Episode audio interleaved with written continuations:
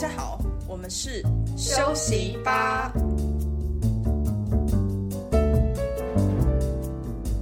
大家好，我是波波，我是娜娜子。今天我们想要聊一聊关于人生中的告别。为什么我们会想要聊告别这个主题呢？因为最近有一个很火的剧，就是《繁花》。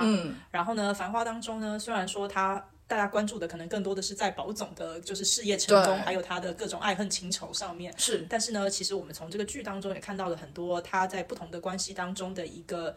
抉择跟告别，所以呢，我们就想聊一聊。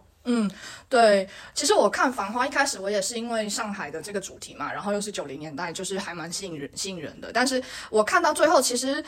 对我来讲，《繁花》这部剧最动容的可能是王家卫导演把每一个人物他在分离的那个时刻都拍得太美好了，就是让我觉得好像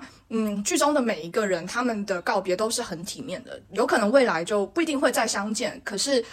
原本这看起来是一种悲伤的事情，但是在导演的这种演绎下，反而变成一种对未来的向往，还有对自己的期待，甚至就是会觉得说可能会有重获新生的这样的可能性。举例来讲，其实我印象最深刻的就是汪小姐跟范总他们说再见的那个时候，我印象中他们是在深圳把那批货处理完之后，然后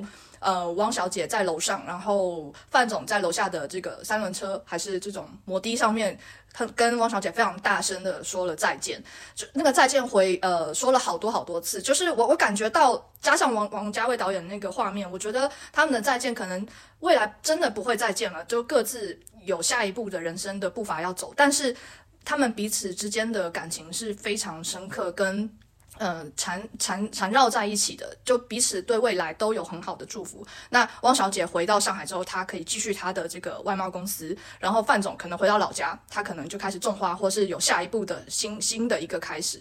对我来讲，这就是我非常钦佩，也想要在我自己人生中能够做到的一些事情。因为我总觉得我的人生的告别总是好像比较混乱一点，我很希望我的人生中面临到的分离再见，它都是能够有一个仪式感，就像剧中这样子的令人印象深刻又很体面的告别。那你呢？你觉得就是这部剧里面的什么部分你印象比较深刻啊？我觉得如果是讲到告别的话，我觉得有一个地方是那个包总跟爷叔他们的告别。因为那个时候就是反正就是汪小姐遇到了很重大的生意上面的一个考验嘛，然后呢宝总呢就决定说他要去帮汪小姐，然后但是爷叔其实他也话也没有说的很多，但他的意思就是说如果你决定要帮汪小姐的话，那我就会离开。然后宝总也是听明白了他的意思。对，就是我觉得好像这部剧里面都没有把话说得很直接，就像你刚刚说爷叔跟他说你在帮汪小姐的话，我就会离开。那就如果说是日常生活中，我们可能就会回一句，就说我还是要继续帮，或是我不帮，就是这种很直接的来回的对话。但是在剧里面，他省去了这一段的对话，而宝总直接做了决定，那变相的也是像是宝总跟爷叔的一个交代，或是一个告别的一种方式吧。对，但是我觉得可能这个剧里面他的交代的比较好的一个地方，就是说那个爷叔很明白的告诉了宝总，就是如果你做的这个选择的话，你就会怎么样。那我觉得这个是可能在我们现实的生活当中你很难去发生的事情，因为有的时候你没有办法把话说的那么的明白，或者是说听的人他也并不一定能够完全知道，其实你就是让他二选一。对，因为当然就是电视剧它还是有剧本的嘛，就是很多事情都是规划好，不管是导演的规划、编剧的规划，但整件事情他们在分离这件事情上面，在事先他们都是有一个策略跟一个想法，但是往往我们在生活之中的告别就有时候可能太慌乱，对，导致我们没有办法做这样子的提前准备。那我觉得我们可以接下来展开聊一聊关于分别，就是生活中的这样的分别的感受吧。其实我觉得就是在关系的处理上面，特别是就是在这个分离这件事情上面呢，我觉得我一直以来呢就是会比较逃避。然后呢我比较习惯性的做法就是我会让自己抽离，因为我其实的个性就不太喜欢面对冲突，然后我也很讨厌那种不可控的情况，然后因为你知道分离这个事情其实往往会有夹杂很多情绪，然后很多你控制不到的一些场面等等之类的，所以我很多时候呢我都是选择就是直接回避不面对。然后不管是在工作上面也好，或者是在跟朋友之间的相处，甚至是家人方面，我都是会选择一种就是比较鸵鸟心态，就是想要躲避。然后是等到年纪比较长了之后呢，才开始去思考说，哦，其实是否应该要大方一点，直接去面对。对。所以对你来讲，就是遇到这种分离的状况的时候，可能它就是毫无预警的发生，或是说渐渐的发生，但是你在这件事情发生的那一刻，你可能选择冷处理。对，就是感觉好像就是有一点，你知道，灵魂出窍就是然后自己的灵魂已经飘在空中，看着自己在处理这件事。那就跟我蛮不一样的，因为对我来讲，好像分离我对我来讲比较像是一种预谋已久的决定吧。当然就是因为我有我的经验，就是曾经年轻的时候，比方说谈恋爱，然后在我还是很热烈的那个时候，然后对方选择要跟我分手，那当下我就会觉得非常的痛苦跟错愕，所以就是我记得那时候可能就要花半年一年的时间来疗伤，然后那一年对我来讲就是痛苦万分，我只要看到一些我们共同回忆的东西，我都就是每天都觉得要以泪洗面。对，那你是怎么就是提前做准备的？就是自从我有了这个经验之后，我就是希望我人生中的每一场分别，不管不要是讲单讲谈恋爱，对朋友啊、家人或是其他的事情，我都希望是能够让我等到我心里准备好了这件事情的时候，我再说再见。那一方面我觉得对我来讲是一种自我保护的一种方式我可以避免以前年轻时候体验到的这种痛苦，所以从此之后我对于面对分离这件事情，我就变得很会提前做防备吧。但是我们之前有聊到，就是可能我的个性，就是刚才我们也说到，因为你说你比较是面对事情你会选择逃避，这个对我来讲它是技能的一部分，因为我从小我家庭的背景就是没有训练我去做逃避，没有学会逃避。对，但是我觉得这不是一件好事情，因为就是我妈她对很多事情的处理方式，可能就是要把别人揪着，然后一定要有个什么事情都要有个答案跟结果，那导致我可能也渐渐的有这样子的一个习惯。但是这样的不好的地方就是我们很多时候会钻牛角尖，也甚至会把人逼到一种很尖锐的一个关系上，所以我觉得就是每个人对事情的处理方式不太一样啦。对啊。但是你刚刚前面说你会提前做准备，但是因为你知道有时候这种分离的时候，如果是你主动决定要结束，或是你主动决定要离开，那你当然可以先做准备。对。但有的时候是你是被动告知的。是。那你怎么准备？没法准备啊。如果我们现在单谈跟对象分手这个部分的话，从那一次就是等于说被分手之后，我尽量就是让自己处在一个不会随时要分手的状态。让自己处在一个不会被分手状态，就是也就是说关系中的那个比较处于优势的那一个部分。那我印象比较深刻的就是后来我又谈了一个对象，然后就因为当时我们也是分隔两地，我人在上海，然后他在台湾，然后渐渐我们感情就比较淡。然后我就开始抓到了这个点，我就刻意的会去放大这种让自己感情变淡的这种事情，就可能每一天都是给自己自我催眠说已经淡了，已经淡了这样子。然后我会在最后要决定做这件事情的时候，我会揪住一个点，然后让自己觉得说 OK 就是这个点我就结束了。那当时因为我的另外一半他留了一个非常长的头发，对，那大家也知道在台湾骑摩托车是很常见的事情，然后就是他会载我去，我就坐在后面嘛，然后他会载我去一些地方，然后当时就是他的头发就是一直啪啪啪打到你的脸吗？对，打到我脸上，然后他又不怎么洗头，然后对，所以我就到那一刻我就觉得我到了那个准备好的点了，就是这个可能只是很小的导火线吧，对，压死骆驼的最后一根稻草，没错。所以说在那一刻我就已经准备好之后，我就跟他提了分手，这样子，这是我对于另外一半的那个分离的一种经验吧。但是我觉得你刚刚讲的还是就是属于那种，就是你因为你不想要就是在很被动的情况下就是分离跟告别，所以你提前做准备，所以呢你就想要把自己变成感情当中的那个比较优势的那个人。对，但这个是不是其实是因为你内心的底层是因为你很害怕你会受伤，所以你会一直就是有一点主动性的防备吧？对，我觉得这就说的还蛮贴切的，因为实在是因为第一次被分手的那个经验太伤痛了，就是所以从此之后，我觉得我对谈感情这件事情防备心都一直都还蛮重，好像很难就是再次敞开心扉的跟别人相处。我觉得好像就是如果说对我来说，就是如果是我是那种被动式的要离开的话，我好像会有一点就像你一样，就是我会觉得我还是在就是有一点还没有搞清楚状况，然后我就突然就是被告知说哦我们不要再在一起了或什么之类，然后我可能我就会表现出来就是可能就很歇斯底里，就是因为我很想知道到底是为什么，就是好像有点不到黄河心不死的感觉。但是那你的意思，因为我也不太确定你被甩过几次就是所以说你是属于比方说上一次被甩了，你下一次还是可以就是说毫无防备的去展开一段关系？可以啊，你可以，但是我觉得就是你要去想，就是你上一次被甩的原因是什么？因为其实被甩有很多原因，有可能是对象大劈腿被你发现了，然后这个就非常的尴尬，就是因为如果他大劈腿，然后你还是决定原谅他继续跟他在一起，其实你很挑战你自己的底线，是对，然后所以这种告别又不一样嘛，所以就是他其实是有很多种就是不同的情况，但是呢，我大部分的经验我都是就是这些关系其实都是处理的不是很好。你是怎么处理呢？就是我大部分跟我的就是结束关系的那些人呢都没有办法继续当朋友。哦，就是比较有种撕破脸的感觉。对，因为我就是我前面也讲了，就是说我很不喜欢这种就是不可控，然后就是这种就是搞不清楚的这种情况。然后呢，我又会觉得，但凡我现在决定，比如说我们两个不在一起，我就觉得我不想再浪费任何一点时间跟精力在你身上，所以我可能根本也不会想要去在维护，甚至说就是做一些普通朋友的关心，我都会觉得很累。哦，那我就。所以我就觉得可能跟你比较不一样。对，那再讲一下，就是我刚才其实有说到，就是让我非常悲伤的那段分手的经验。然后当时的话，其实我是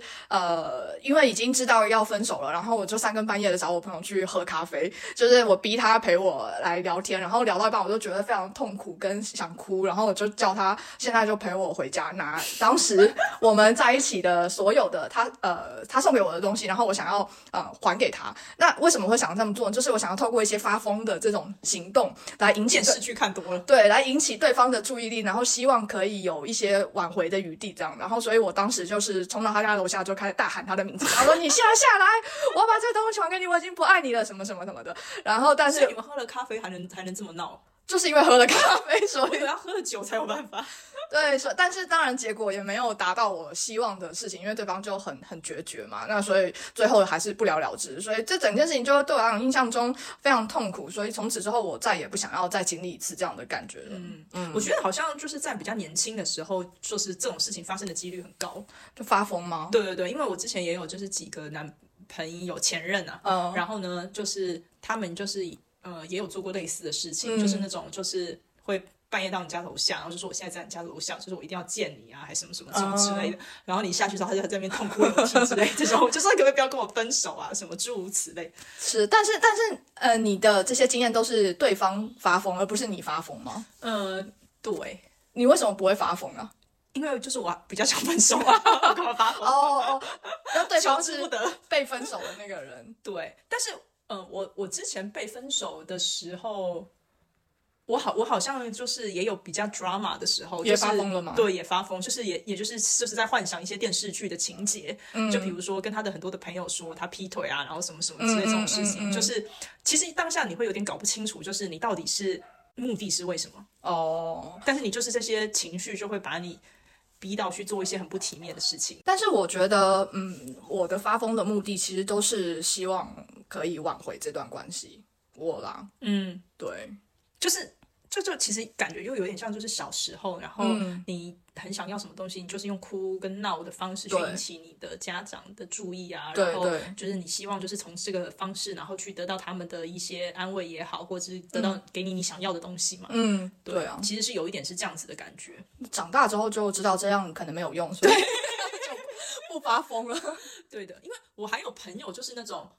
他们的就是还有对象是会找到公司来的哦，那就很夸张，很吓人。对，因为像我们刚讲的这些，就是你发疯的什么事情，可能都是在比如说我们大学啊，或是高中啊，就还是就是你还没有进入社会嘛，然后确实你也比较闲，是对对对，你也没有什么太多的就是事情做嘛，所以你可能就是会很多 focus 都会在感情上面啊等等。但我确实是也有遇过，现实生活中是已经到了工作的阶段了，然后还有就是同事的对象。我会找到公司来，在公司楼下等这种。对，但也就是处理的就是很不体面，就是闹得人尽皆知这样。对，所以我觉得就是你长大的学会怎么去体面的告别一些事情，对对，其实是很重要的。素，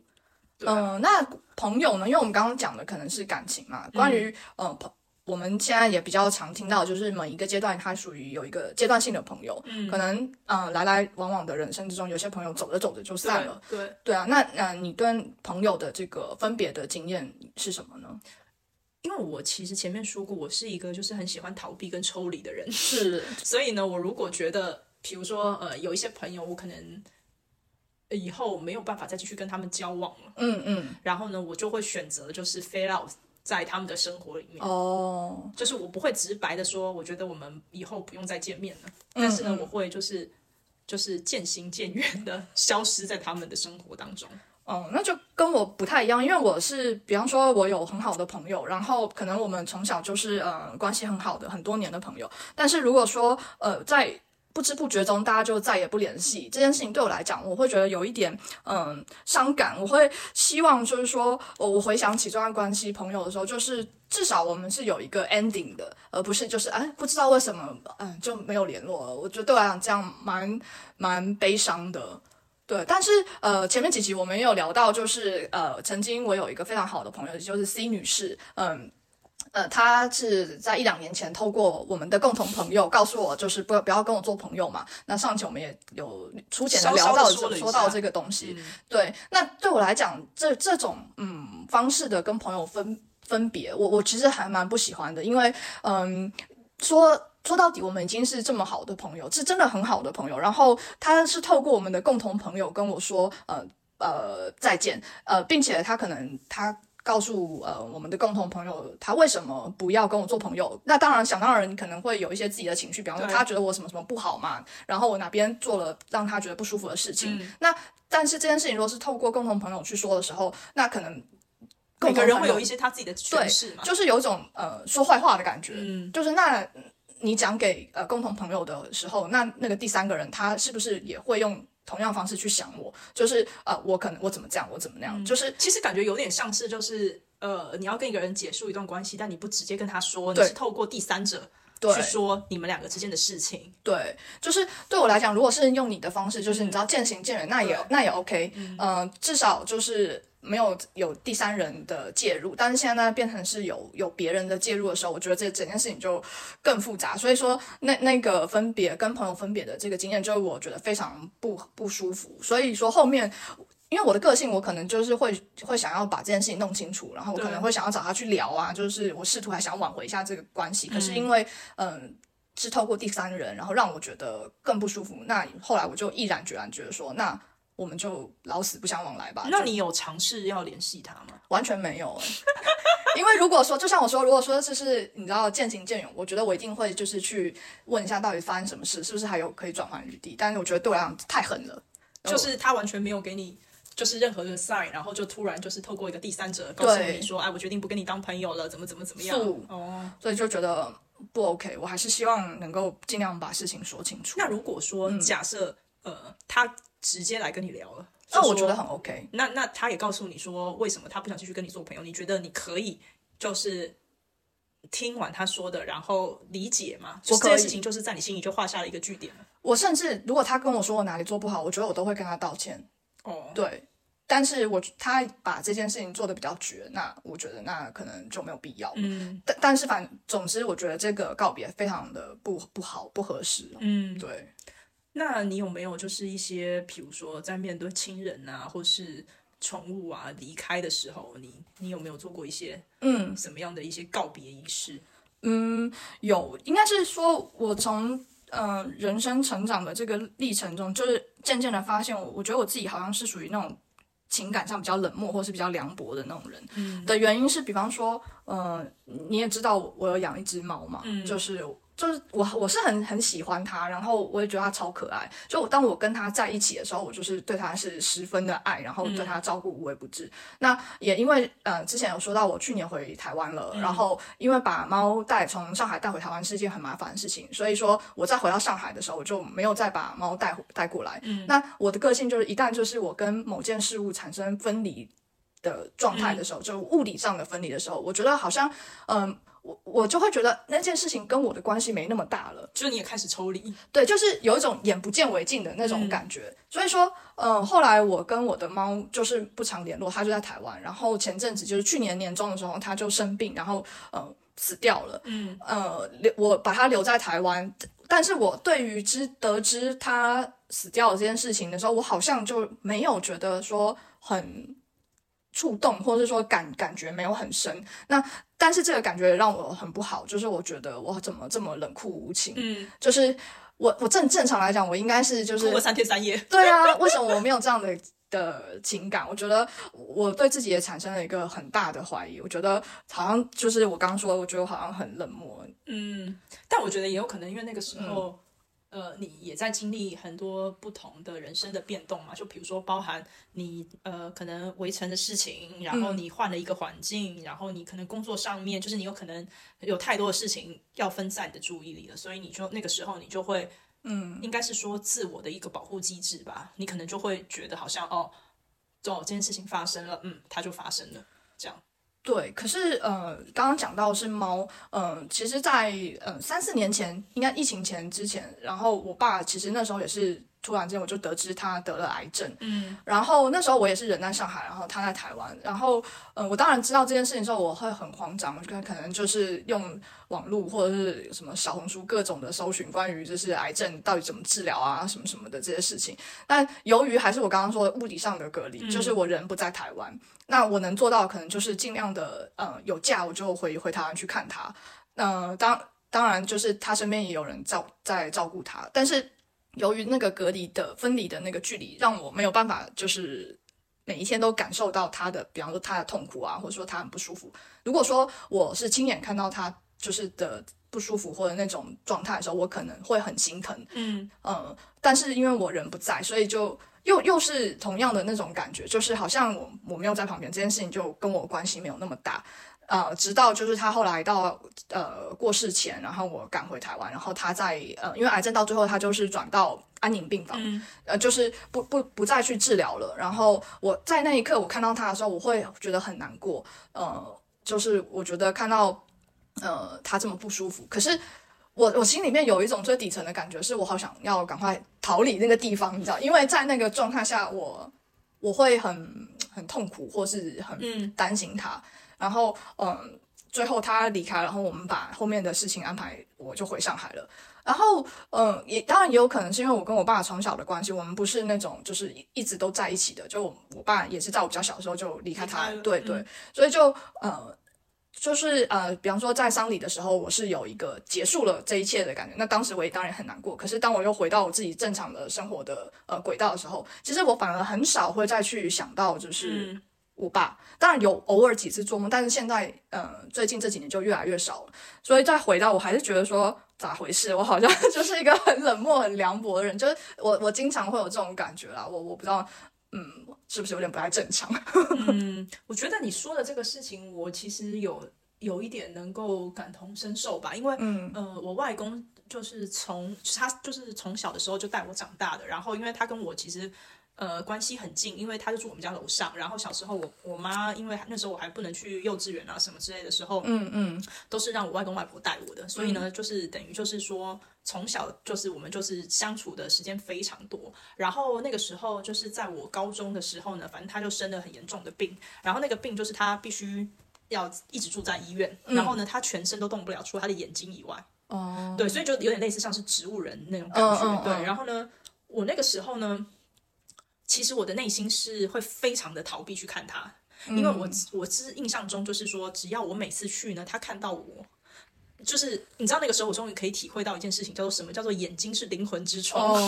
就是你就看他的眼睛，你就会感觉到他很想跟你说什么，然后怎么样，然后就是每次只要我去，他就会哭，他就会流眼泪。那就是会最见不得这种情况。对，然后所以我就是会非常逃避去看他，然后我只要一去呢，我就会非常非常难过。所以就像你说的，就是你刚不是说你看到你爸那个在安宁病房的时候，然后你就觉得说你很想赶快逃离嘛。对，就是我也是会有那种感觉。然后但是因为他那个病得非常久，一直到我研究所毕业，嗯，所以这中间可能有大概快10年吧，哦，那很久，对，都一直是这个情况。然后呢，这个时候其实我还蛮佩服，就是我妈跟我阿姨他们，因为他们就是那一种，就是可能就是每天都会去看他，哦，然后就是就像他已经，就是我外公已经。因为也不能说话嘛，他不是只剩下眼睛可以动嘛，然后他们就还是会去看他，然后跟他聊天，然后什么的，我就其实非常佩服他们，因为我就觉得他们就是真的就是成年人那种很坚强的感觉，而且就是你知道你在告别一个事情，虽然说这个事情他们可能也没有想到会到10年这么长，对，可是他们就是可以每次去，然后就是情绪很平静。嗯，然后就是去跟他互动，然后比如说帮他按摩啊什么干嘛，虽然他都不会回应嘛，是。对，可是我是就是完全没有办法，完全不行。我觉得那确实是，听你这么讲，我是忽然觉得好像稍微好过一点，就可能这还是一个共同性，因为我有时候我都觉得说啊，我怎么这么冷漠？那或许是不是我们这一代人稍微没有那么坚强？就是我觉得好像因为我之前就是有一个朋友，然后呢，我跟他不太熟哦，但是就是也是那种朋友圈上面的朋友啦，然后呢，我其实挺佩服他的，就是。他们家是那种就是因为他有时候发朋友圈的照片，然后那个里面上面那个人可能是他舅舅，然后你看到他的那个是在医院，然后他鼻子上面接了一个管子，就是好像病得很重，对，然后他们全家人在那边拍照，然后上面写说就算以后不见了，至少今年过年还是要过，就是他们已经知道他要走了，可是呢，他就是他们还是就觉得说，哎，这还是一个聚会，我们每次相聚都要很开心，对。然后我就觉得，如果是我肯定做不到。但我觉得我刚刚突然想到有没有可能是，比方说你刚刚说，你的外公这样子，也是因为时间很长，就是说等于说你妈妈或者是你阿姨他们其实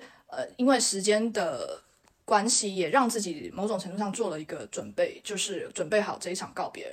不至于就是像我们遇到的时候可能就是很慌乱，但可能他们一开始的时候也是慌乱或者是不愿意面对，但是有可能时间久了就可能有习惯了一些状态，有可能。而且我觉得像我，因为就是我前面讲，就是我的个性就本身就很喜欢逃避，然后再加上这个压力，所以就让我更想逃避。我理解，那我觉得我可能也是有逃避的技能吧。就是视情况而定的逃避。我们刚才也说了，面对亲人离世，然后怎么跟亲人告别这样子。但是其实除了跟人之外，我们生活的环境啊，或是你离开一个城市，或者是离开工作，它也算是某种程度的告别吧。对啊，我们上次不是讲那个打工那，有讲到打工就是不告而别。素对，我觉得小时候好像确实就是会有那种。不告而别的情况，但是随着你进入职场越来越久呢，这个情况就是会慢慢的改变，对，其实我之前就是也有几份工作，然后是自己提的离职嘛，但是我觉得我那时候的做法呢，可能还是就是比较小孩子，就是我觉得我好像提了离职之后呢，就对这个公司还有对老板愧疚，然后所以呢，就是在我 last day 的那一天的时候，我都不会去跟他们好好的告别。你就突然之间就消失吗？也不是，因为你都有流程嘛，你就必须要签字还是什么干嘛嘛，对。然后就但我每次签字的时候，我都不会就是跟他们哈啦或什么什么之类的，就是我不会想说我要走了，我要好好的跟大家说个拜拜。我的想法就是赶快把这个流程走完，我要离开了。那你会在走了之后还跟同事保持联络吗？联络可能还是会联络，但是我只是觉得当下的那个处理不是很好。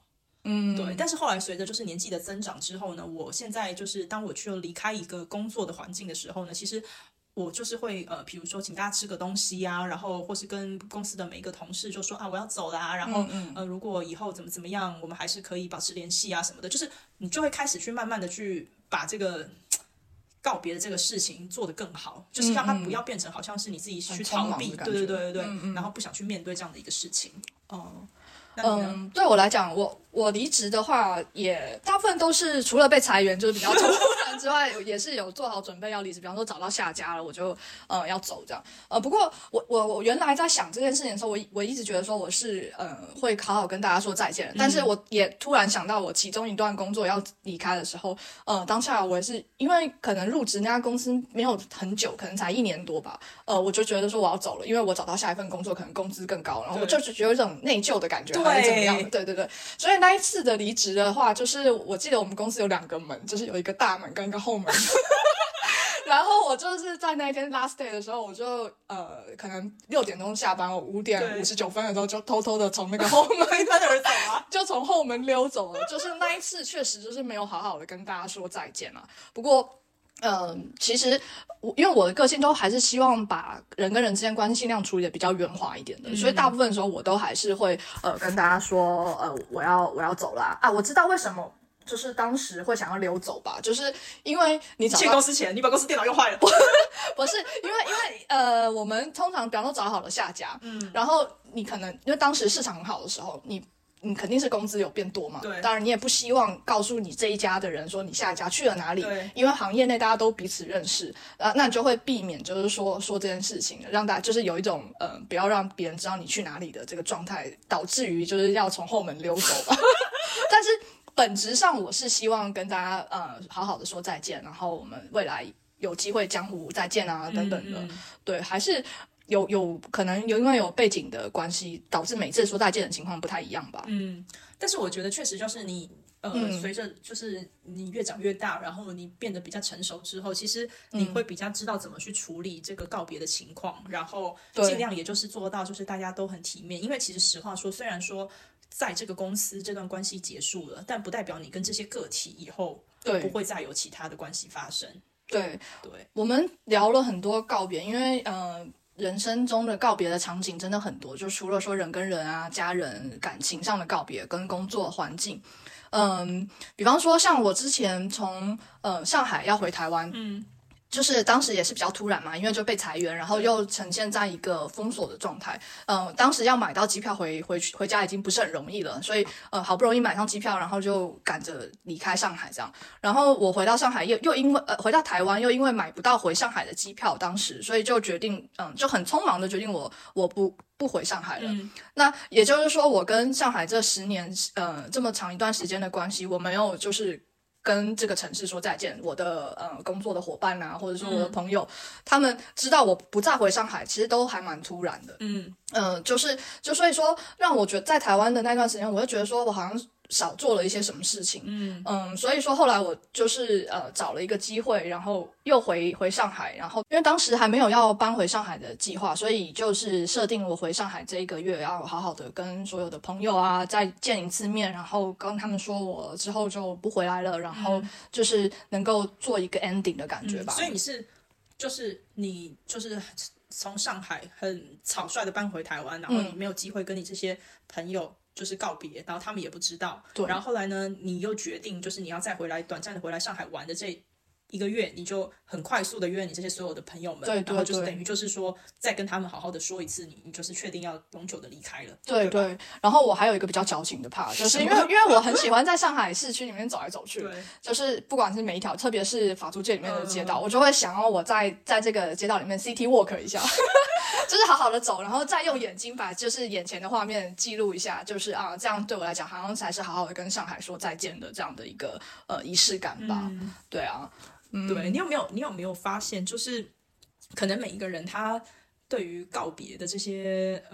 做法都不太一样，因为其实我们前面也讲到很多嘛，就是你在面对不同的一些情况，然后你会做出来的一些反应啊，关于分别的这些事情。我其实前几天我又重新看了那个电影，就是那个《非诚勿扰》，然后它里面有一个讲到的是一个离婚仪式。